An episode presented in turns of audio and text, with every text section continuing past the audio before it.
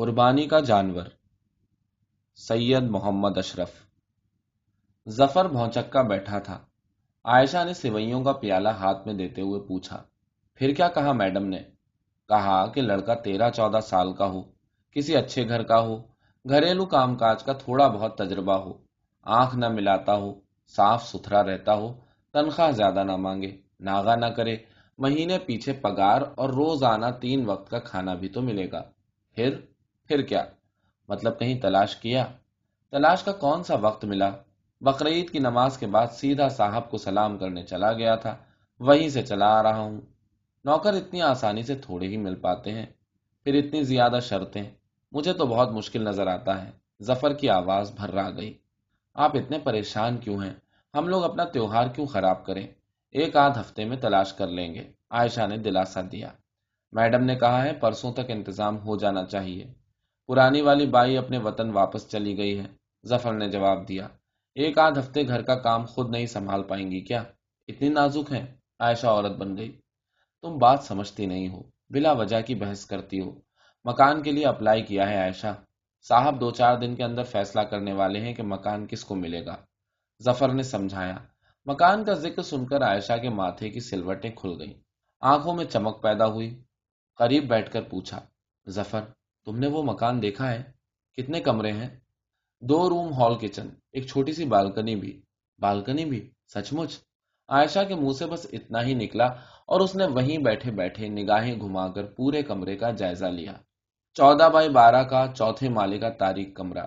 ٹوٹے شیشے کی کھڑکی کے پاس ڈبل بیڈ، جس کے نیچے ایک دوسرے سے ملا کر رکھے گئے ٹرنک اور سوٹ کیس۔ دروازے کے پاس میز پر رکھا ٹی وی۔ اسی میز کے نیچے دری کے چوکور ٹکڑے پر بچوں کے کورس کی کتابیں، کاپیاں۔ کمرے کو بیچ سے دو کرتی ہوئی الگنی، جس پہ لٹکے ہوئے ہر سائز کے گیلے گیلے کپڑے۔ بچوں کو ڈانٹتے وقت ان کا چہرہ دیکھنے کے لیے، جن کو دائیں بائیں سرکانا پڑتا ہے۔ دروازے کے پیچھے بڑوں اور بچوں کے جوتے چپلیں، جن کی وجہ سے دروازہ پورا نہیں کھل پاتا۔ ضروریات کے لیے دوسرے مالے پر اتر کر مشترکہ غسل خانہ اور لیٹرین باتھ روم کا خیال آتے ہی اس نے نگاہیں گھمانا بند کر کے ذہن دوڑانا شروع کر دیا تھا۔ دو کمرے، ہال اور کچن الگ، اور اس پر سے ایک بالکنی بھی، جہاں گھر بھر کے کپڑے سکھائے جا سکتے ہیں۔ بمبئی میں تو یہ عیش نہیں، عیاشی ہوگی۔ کچن کے پلیٹ فارم پر چولہا رکھا ہو تو مکان گھر لگنے لگتا ہے۔ وہیں کے وہیں برتن دھونے کے لیے نل بھی ضرور ہوگا۔ سبھی سرکاری گھروں میں ہوتا ہے۔ دو مالے نیچے برتن لاد کر نہیں اترنا ہوگا۔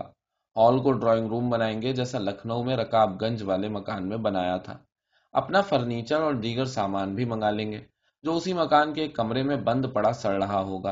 اور جسے ہٹانے کے لیے مکان مالک کا ایک اور نئے کرایہ دار کے تین خطا چکے ہیں۔ ایک کمرہ بچوں کا۔ وہیں ان کی میز، کرسی، کتابیں، کاپیاں اور کپڑوں کے ٹرنک۔ دوسرے کمرے میں صرف ایک الماری اور ڈبل بیڈ۔ عائشہ نے چپکے سے نگاہیں اٹھا کر شوق کے ساتھ اپنے ادھیڑ ہوتے شوہر کو دیکھا۔ بڑے ہوتے بچوں کی موجودگی میں تو ظفر کے پاس بیٹھنے تک میں حجاب آتا ہے۔ ظفر نے کچھ سوچتے سوچتے نگاہیں اٹھائیں۔ بیوی کے رنگ بدلتے چہرے کو دیکھا، مسکرانے کی کوشش کی اور بولا، میں بھی وہی سب کچھ سوچ رہا ہوں ایشو، مگر خالی سوچنے سے کیا ہوگا؟ ایسا کرتے ہیں آج بقرعید میں کسی سے ملنے نہیں جائیں گے، عائشہ بولی۔ بچوں کو پڑوس میں چھوڑ کر شہر کا ایک چکر لگاتے ہیں۔ کوئی نہ کوئی لڑکا مل ہی جائے گا۔ آپ بکرا بھی نہیں لائے۔ وقت ہی کہاں ملا ایشا بتایا تو صاحب کے یہاں سے سیدھا گھر ہی آ رہا ہوں۔ ویسے بھی ہم نے پچھلے سال کب قربانی دی تھی؟ اس کا نتیجہ دیکھ تو لیا۔ اچھے بھلے لکھنؤ میں بیٹھے تھے۔ اچانک آپ کو بمبئی دے مارا، جہاں یہ کھٹول، جہاں یہ کھٹولے برابر کا کمرہ رہنے کو ملا ہے۔ ظفر چپ رہا۔ عائشہ کو یہ وار خالی جاتا نظر آیا۔ اس نے کچھ بلندی سے معاملہ پھر اپنے ہاتھ میں لیا۔ آپ صاحب نصاب ہیں۔ تمہارے زیور اور سرکاری فنڈ کی وجہ سے۔ ہیں تو؟ ہاں ہوں تو۔ صاحب نصاب پر قربانی فرض ہے۔ ہاں،, ہاں ظفر نے مری مری آواز میں جواب دیا۔ یہ فرض پورا نہ ہو تو آخرت میں معلوم ہے کیا ہوتا ہے۔ کیا ہوتا ہے؟ ظفر نے بن کر پوچھا۔ کل ہی اس سلسلے میں عائشہ نے قربانی کی اہمیت، قربانی کے جانور کی تندرستی، عدم ادائیگی کی سزا، پل سرات کی باریکی اور تیزی دوزخ کی آگ اور قیامت کے عذاب کا نقشہ تفصیلی جزیات کے ساتھ کھینچا تھا۔ ظفر نے دیکھا ایک بڑے سے میدان میں ہزار ہا ہزار خلقت جمع ہے ریت کے ایک بڑے سے میدان میں ایک قد آدم ترازو رکھا ہے۔ اس کے ایک پلڑے میں اس کے نیک اعمال ہیں اور دوسرے میں بدامالیاں دوسرا پلڑا بوجھ کے سبب زمین سے لگا جا رہا ہے۔ اور وہیں سب کے درمیان مگر سب سے جدا خدا زلجلال ایک نور کے پیکر کی صورت میں جلوہ گر ہے۔ اور اس پیکر پر نگاہیں نہیں ٹھہر رہی ہیں۔ وہی نزدیک ہی نیک اعمال کا معلن، سفید پروں والا فرشتہ شرمندہ کھڑا ظفر کو دیکھ رہا ہے اور ادھر سرخ پروں والا فرشتہ بلند آواز میں اعلان کر رہا ہے کہ زرینہ خاتون کے بیٹے ظفر احمد نے فلاں سن میں صاحب نصاب ہونے کے باوجود بقرعید کے موقع پر قربانی نہیں دی۔ اس نے بچپن میں سن رکھا تھا کہ قیامت میں لوگوں کو ان کی ماں کے نام سے پکارا جائے گا۔ سرخ فرشتے کے اس اعلان پر اس کے سارے دوست احباب کھڑے کھڑے ٹھٹھے لگا رہے تھے۔ پھر وہ دوست احباب مضبوط اونٹوں، تندرست گایوں بھینسوں اور خوبصورت بکروں اور مینڈوں پر بیٹھ کر مسکراتے ہوئے فخریہ انداز سے پل سرات پار کر رہے ہیں۔ اور جب وہ عائشہ اور بچوں کو لے کر پل پار کرنے کے لیے آگے بڑھا، تو پل کو بال سے زیادہ باریک اور تلوار سے زیادہ تیز پایا۔ پہلا قدم رکھتے ہی سب کے بدن بیچ سے دو ہو گئے۔ اور نیچے اس آگ میں گر کر انگاروں کی طرح بھڑکنے لگے جس کے شولے آسمان سے باتیں کر رہے تھے۔ اس کے دوست احباب پیچھے مڑ کر نیچے دیکھتے ہوئے آپس میں کہہ رہے ہیں کہ اگر ظفر نے قربانی دی ہوتی تو اس وقت وہ بھی اسی جانور کو سواری بنا کر اطمینان سے یہ پل پار کر رہا ہوتا۔ چلو پہلے لڑکے کو تلاش کر لائیں۔ عائشہ اسے وہاں سے کھینچ لائی۔ قربانی کا وقت تو تین دن تک رہتا ہے۔ دوپہر سے گھومتے گھومتے شام ہو گئی۔ کئی بسیں بدلی دو دفعہ ٹیکسی بھی کرنا پڑی، مگر کوئی نتیجہ نہیں نکلا۔ وہ دونوں غروب ہوتے سورج کے سامنے حاجی علی کی درگاہ کے مقابل سمندر کی فصیل پر خاموش بیٹھے تھے۔ بارہ تیرہ برس کا ایک لڑکا بھیک مانگتا ان کے پاس آیا۔ ظفر نے گردن موڑ کر دیکھا اور بیزاری سے منہ پھیر لیا، مگر عائشہ کی آنکھیں چمکنے لگی سنو ظفر، اس سے بات کریں؟ ظفر نے اسے پھر دیکھنا ضروری سمجھا۔ وہ میلے میلے کپڑے پہنے، ہاتھوں میں گندی گندی پٹیاں باندھے۔ خالی خالی آنکھیں لیے ان کے سامنے کھڑا تھا۔ عورت مرد کو آپس میں سرگوشیاں کرتے سن کر اسے بھیک ملنے کی امید بن گئی تھی۔ کام کرو گے گھر کا؟ اس سے پہلے کہ وہ کوئی جواب دے، وہاں تین وقت کا کھانا ملے گا۔ بجلی کا پنکھا ہر وقت چلے گا، نہانے کو ملے گا، صاف کپڑے بھی۔ اس کی گردن پر جمے میل کو دیکھ کر اور میڈم کے اسی عمر کے بچوں کا خیال کر کے اس نے یہ بات کہی تھی۔ لڑکے نے اس کی باتیں بہت مایوسی سے سنی نہیں، اپن کو اسی جگہ پہ دھندا کرنا ہے۔ اپنے والے سب لوگ ادھر ہی ہیں اماں، باپ، بہنیں سب۔ وہ دونوں ہکا بکا اسے دیکھتے رہے اور وہ آگے بڑھ کر کسی دوسرے آدمی سے دھندا کرنے لگا۔ وہ دونوں بہت نا امید گھر واپس آئے اور بچوں کو ان حرکتوں پر ڈانٹ کر سو گئے جو ان کے خیال کے مطابق ان کی غیر موجودگی میں بچوں نے کی ہوں گی۔ دوسرے دن آفس میں صاحب نے نوکر کے بارے میں پوچھا، آپ کل تک انتظار کریں سر؟ تقریباً سارا انتظام ہو چکا ہے۔ وہ گھبراہٹ میں جھوٹ بول گیا۔ وہ آفس کے وقت سے پہلے ہی گھر واپس آ گیا۔ عائشہ دروازے پر اس کی منتظر تھی۔ بتائیے اندر کون ہے؟ کیا کوئی مہمان آیا ہے؟ اس نے گھبرا کر پوچھا۔ مہمان ہی سمجھ لیجیے۔ وہ جلدی سے کمرے میں داخل ہوا۔ کمرے کے وسط میں بڑی میز کے پائے سے بندھا ایک سیاہ بکرا۔ دونوں ٹانگیں جوڑے، سر نیوڑائے، سینگ تانے اس کا منتظر تھا۔ یہ تم نے اچھا کیا۔ مجھے تو وقت ہی نہیں مل پا رہا تھا۔ ظفر نے اطمینان کا سانس لیتے ہوئے کہا۔ پھر بکرے کا بھرپور جائزہ لیا۔ قریب آ کر اس کے دونوں کان غور سے دیکھے اور ان کو چھوا۔ پھر اس کی دم دیکھی۔ پھر آگے آ کر اس کے سینگوں کا بغور معائنہ کیا۔ پھر پیچھے جا کر اس کی ٹانگیں ایک ایک کر کے دیکھی کیا دیکھ رہے ہیں اتنے غور سے؟ عائشہ نے پوچھا۔ کوئی عزو کوئی حصہ کٹا پھٹا، ٹوٹا پھوٹا نہیں ہونا چاہیے۔ جانور مکمل طور سے تندرست ہونا چاہیے۔ یہ ہماری پلسرات کی سواری ہے، عائشہ۔ بے شک، عائشہ نے خدا ترسی والے انداز میں تائید کی۔ دونوں بچے بکرے کو گیہوں کے دانے اور روٹی کے ٹکڑے کھلانے لگے۔ آفس میں صاحب نے نوکر کے بارے میں پوچھا، تو میرے منہ سے نکل گیا کہ تقریباً سارا انتظام ہو گیا ہے۔ میں جھوٹ بولنا نہیں چاہ رہا تھا، مگر انجانے میں ایسا ہو گیا۔ جھوٹ کی کیا بات ہے؟ ہم لوگ کل اپنا تیوہار چھوڑ کر شہر بھر میں مارے مارے نہیں پھرتے رہے کیا؟ قربانی تک نہیں کر پائے۔ ہماری نیت تو یہی رہی نا کہ نوکر مل جائے۔ نیت کا ثواب صرف اللہ میاں والے کاموں میں ملتا ہے۔ صاحب اور میڈم کو نوکر چاہیے۔ نوکر تلاش کرنے کی نیت نہیں۔ تم کل کی چھٹی لے لو۔ کل دن بھر میں کوئی نہ کوئی مل ہی جائے گا۔ عائشہ نے اسے مشورہ دیا۔ ظفر کو اس کی بات معقول لگی۔ نیچے جا کر اس نے پبلک بوتھ سے صاحب کے مکان پر فون کیا۔ دوسری طرف میڈم نے فون اٹھایا۔ وہ گھبرا گیا۔ دراصل بات یہ ہے میڈم کہ لڑکے کو اس کے گھر سے لانے میں بہت وقت لگ جائے گا۔ اس لیے صاحب سے کل کی چھٹی کی بات کرنی تھی۔ آپ چھٹی کی فکر نہ کریں۔ بس نوکر پانچ بجے شام تک ضرور پہنچا دیں۔ آپ کو یاد ہے نا میں نے اس کے بارے میں کیا کیا بتایا تھا؟ زیادہ سیلری تو نہیں مانگتا ہے۔ جی ہاں ویسا ہی تلاش کیا ہے۔ جی نہیں، پگار زیادہ نہیں ہے۔ وہ جھوٹ پر جھوٹ بولتا جا رہا تھا۔ صاحب کو میری مکان والی بات ضرور یاد دلا دیجیے گا، پلیز۔ میں کہہ دوں گی، مگر صاحب آج کل آپ سے بہت زیادہ خوش نظر نہیں آ رہے۔ میڈم نے جذبے سے آ رہی آواز میں اسے مطلع کیا۔ اس اطلاع سے اس کا دل بجھ گیا۔ وہ چپ چاپ کھڑا رہا۔ میڈم کو اس کی خاموشی پر شاید رحم آ گیا۔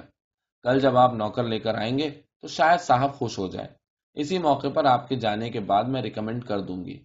Thank you thank you very much madam phone رکھ کر جب وہ گھر میں داخل ہوا تو نا امید نہیں تھا۔ صبح آٹھ بجے سے چار بجے شام تک تلاش کرنے پر نوکر ضرور مل جائے گا۔ اسے قسائی کے یہاں جا کر ذبح کرا دیجیے کل معلوم نہیں وقت ملے نہ ملے۔ تم فکر مت کرو، عائشہ۔ ویسے بھی اب جوگیشوری تک جاتے جاتے رات ہو جائے گی۔ کل شام تک بہت وقت پڑا ہے۔ ظفر نے اسے تھپ تھپایا بس کل مغرب تک کا وقت ہے اس کی قربانی کا۔ پھر قبول نہیں ہوگی۔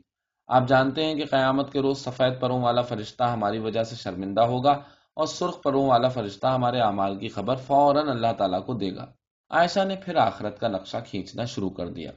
تم بے فکر رہو عائشہ۔ ظفر نے بکرے کو کونے میں باندھتے ہوئے جواب دیا اور اس کی پھیلائی ہوئی گندگی کو سمیٹ کر عائشہ نے باہر رکھے کوڑے دان میں ڈال دیا۔ اور ادھر ادھر دیکھ کر اس پر آج کا اخبار ڈھک دیا۔ صبح آٹھ بجے آٹو میں بیٹھ کر دونوں نے نقشہ بنایا کہ شہر کو کیسے کیسے کور کرنا ہے۔ بیچ بیچ میں عائشہ نئے مکان کے دروازوں اور کھڑکیوں کے پردوں کے رنگ کے بارے میں اسے پوچھتی رہی۔ آرے ملک کالونی کے پارک کے اطراف تمام جھگیوں کے چکر لگا کر جوگیشوری، اندھیری، سانتا کروز، کالینا کرلا اور پھر ہائی وے پر آ کر باندرا تک کے تمام امکانی مقامات دیکھ ڈالے۔ نتیجہ کچھ نہیں نکلا۔ ایک بج گیا۔ عائشہ کا دل ڈوبنے لگا۔ اسے انڈین آئل کی عمارت کے پیچھے پھیلی ہوئی تمام انسانی آبادی اجنبی محسوس ہوئی۔ حد نظر تک پھیلے ہوئے مکانوں کے مکینوں کے خلاف ایک زبردست نفرت کا جذبہ اس کے دل میں شولے بن کر اٹھا۔ وہ شولہ آہستہ آہستہ بیٹھ گیا اور سینے میں گھٹن سی ہونے لگی۔ اس نے روحا سے انداز میں ظفر کی طرف دیکھا۔ اس کی آنکھوں میں آنسو دیکھ کر ظفر کا دل بھی کمزور ہو گیا۔ وہ دونوں وہیں ایک پلیا پر بیٹھ گئے۔ اس کے آگے آٹو نہیں جاتا۔ بمبئی میں ٹیکسی کرنی پڑے گی۔ چلو دادر تک اور دیکھائیں۔ ظفر نے امید بندھائی آپ سوچ لیں، ایسا نہ ہو کہ قربانی بھی اکارت جائے۔ اب وقت زیادہ نہیں بچا ہے۔ عائشہ نے اندیشہ ظاہر کیا۔ اس اندیشے کے ٹائر اس کے کانوں کے پاس بھی پھڑ پھڑائے تھے۔ مگر اس نے ہمت بندھائی تم فکر مت کرو عائشہ، دونوں کام وقت سے ہو جائیں گے۔ اس نے شوہروں والے سرپرستانہ انداز میں تسلی دی۔ شیواجی پارک کے آس پاس اکثر بیسیوں لڑکے نظر آتے تھے، مگر آج سب غائب تھے۔ آگے بڑھے تو پریل کے بعد لال باغ میں بوٹ پالش کرتا ایک لڑکا نظر آیا۔ اسے معاملت کی بات کی تو اس نے ہنس کر بتایا کہ وہ ایک دن میں اسی روپے کماتا ہے۔ ظفر نے جلدی جلدی حساب لگا کر اس کی ماہانہ آمدنی کا موازنہ اپنی تنخواہ سے کیا اور گھبرا کر عائشہ کا ہاتھ پکڑ کر آگے ہو لیا۔ بھارت ماتا والی سڑک سے ورلی پہنچے۔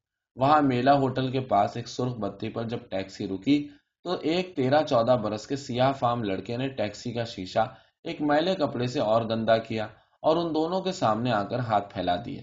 کام کرو گے؟ گھر کا۔ عائشہ نے شیشہ کھول کر بےتابی سے پوچھا، کروں گا؟ کیا کہا؟ عائشہ اور ظفر دونوں کے منہ سے ایک ساتھ نکلا۔ کروں گا؟ کیا ملے گا؟ تین وقت کا کھانا، صاف کپڑے، بجلی کا پنکھا، بستر بھی ملے گا اور ساتھ میں پیسے بھی۔ پہلے کہیں کام کیا ہے؟ عائشہ نے جلدی جلدی جملے ادا کیے۔ ہاں پچھو والی بلڈنگ میں گیارہ مالے پر برتن مانجے۔ بتی ہری ہو گئی تھی۔ دونوں جلدی جلدی ٹیکسی سے اترے، پیسے ادا کیے اور لڑکے کا ہاتھ مضبوطی سے تھامے تھامے فٹ پاتھ پر آئے۔ دونوں کے دل باغ باغ تھے۔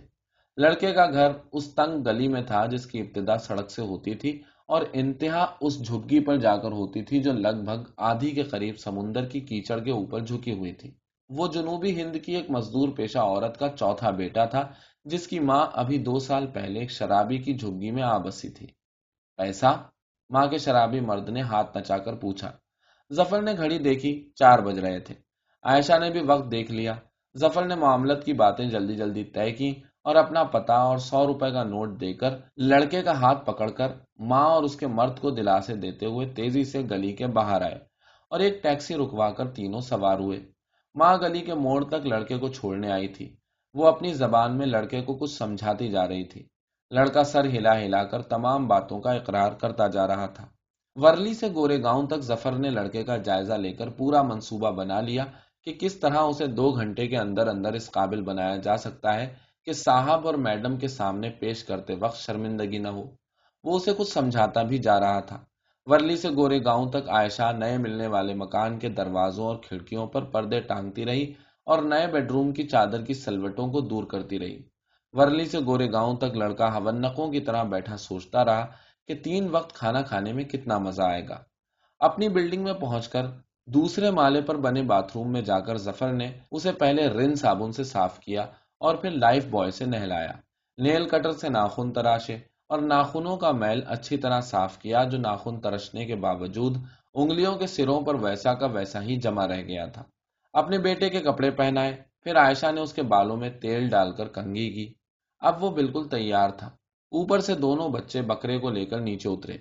پاپا پاپا، ہم نے اسے آج خوب روٹی کھلائی اور خوب نہلایا اور اپنی تولیا سے صاف کیا۔ بچوں نے دانت طلب نظروں سے باپ کو دیکھا۔ جلدی کیجیے بکرا بھی ساتھ لے جائیے۔ راستے میں ذبح کرا دیجیے گا۔ عائشہ بولی، بہت کم وقت رہ گیا۔ ظفر نے دیکھا کہ عائشہ کی آنکھوں میں سفید پروں اور سرخ پروں والے فرشتے پھڑ پھڑا رہے تھے۔ تم فکر مت کرو عائشہ، ظفر نے حسب معمول اسے دلاسا دیا۔ اور ایک ہاتھ میں بکرے کی رسی اور دوسرے میں بچے کا ہاتھ پکڑ کر سیڑھیاں اتر کر نیچے آ گیا۔ آٹو رکشا کے ڈرائیور کو کسی نہ کسی طرح راضی کر کے بکرے اور لڑکے کو سوار کرایا۔ گھڑی دیکھی، سورج ڈوبنے میں تھوڑی ہی دیر رہ گئی تھی۔ اس کے دل کی دھڑکنیں تیز ہو گئی ذرا جلدی کرو ڈرائیور صاحب۔ اس نے بےتابی کے ساتھ ڈرائیور کے کندھے پر ہاتھ رکھ کر کہا، اپن بہت تیز چل رہا ہے صاحب۔ ایروپلین مافک۔ ظفر اس کے مزاح سے لطف اندوز نہیں ہو سکا۔ چہرہ نکال کر اونچی اونچی بلڈنگوں پر سمٹتی ہوئی پھیکی پھیکی سورج کی روشنی کو دیکھتا رہا۔ اچانک ایک اندیشے نے پر پھڑپھڑائے۔ کہیں دیر ہو جانے کی وجہ سے صاحب اور میڈم نے کوئی دوسرا نوکر نہ رکھ لیا ہو۔ ہو سکتا ہے صاحب نے دفتر میں کسی اور سے بھی کہہ رکھا ہو۔ وہ یہ سوچ سوچ کر بدمزہ ہو رہا تھا۔ وہ دیر تک یہی سوچتا رہا۔ اچانک اسے ایسا محسوس ہوا جیسے ٹریفک کے شور میں پیچھے سے مغرب کی اذان کی آواز اس کے کان میں آئی ہو۔ جوگیشوری کی طرف موڑ لو۔ بکرا قربان کرنا ہے ڈرائیور صاحب۔ ظفر چلایا۔ ڈرائیور نے آٹو کنارے کر کے بتایا۔ جوگیشوری تو نکل گیا صاحب۔ اپن لوگ سانتا کروز کے پاس آ گئے۔ وہ دیکھو سامنے ایروپلین اڑا۔ ظفر نے دیکھا رن وے پر ایک سفید پروں والا فرشتہ اس کی سمت آتے آتے ایک طرف کو مڑا اور دور آسمان کی طرف اڑ گیا۔ بکرے پر اس کی گرفت ڈھیلی پڑ گئی۔ پھر بھی جوگیشوری چلو، اسے لے کر کہاں جائیں گے؟ ظفر نے کمزور آواز میں کہا، قربانی کا وقت نکل گیا، اب اس جانور کے آدھے پیسے مل جائیں گے۔ جوگیشوری میں کسائی بولا، جب وہ آدھے پیسے لے کر آٹو میں بیٹھ کر روانہ ہوا تو اس نے دیکھا سرخ پروں والا فرشتہ ہاتھ میں ننگی چھری لیے بکرے کو اپنے گھر کی طرف ہانک رہا ہے۔ جس سڑک پر آٹو دوڑ رہا تھا، وہ اسے بال سے زیادہ باریک اور کسائی کی چھری سے زیادہ دھاردار محسوس ہوئی۔ ایک اور خیال سے اس کی آنکھوں میں آنسو آ گئے کہ کہیں صاحب اور میڈم نے دیر ہو جانے کی وجہ سے کسی اور کا لایا ہوا نوکر نہ رکھ لیا ہو۔ مرے مرے قدموں سے صاحب کے گھر کی سیڑھیاں چڑھ کر جب اس نے گھنٹی کا بٹن دبایا تو یہ دیکھ کر اس کا دل خوش ہو گیا کہ دروازہ کسی نوکر نے نہیں، صاحب کے بیٹے نے کھولا تھا۔ آئیے پاپا اور ممی آپ کا کتنی دیر سے انتظار کر رہے ہیں، ڈرائنگ روم میں ہیں۔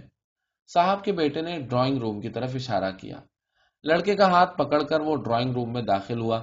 اس نے دیکھا کہ ڈرائنگ روم کے وسط میں ایک نور کا پیکر جلوہ گر تھا اور اس کے نزدیک ہی سفید پروں والا فرشتہ ساڑی پہنے کھڑا تھا، جو آنے والوں کو شفقت کے ساتھ مسکرا کر دیکھ رہا تھا۔